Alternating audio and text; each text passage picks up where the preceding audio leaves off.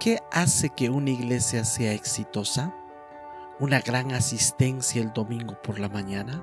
¿Un presupuesto millonario en dólares?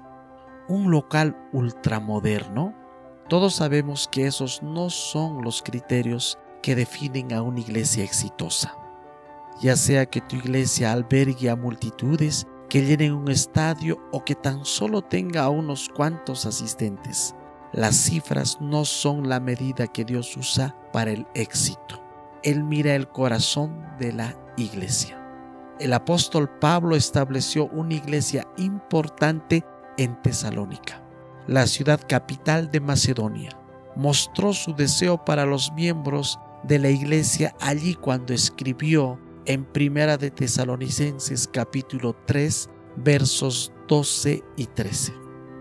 Y que el Señor os haga crecer y abundar en amor unos para con otros y para con todos, a fin de que Él afirme vuestros corazones irreprensibles en santidad. Con estas palabras, Pablo nos mostró dos características que son vitales para un cuerpo de creyentes exitoso. El amor de unos por otros y la santidad. Las congregaciones, los locales de las iglesias y los presupuestos llegan en diferentes tamaños. La verdadera medida del éxito la demuestran los seguidores de Cristo que aman a Dios. La verdadera medida del éxito la demuestran los seguidores de Cristo que aman a Dios y que se aman unos a otros y que están comprometidos a vivir vidas santas.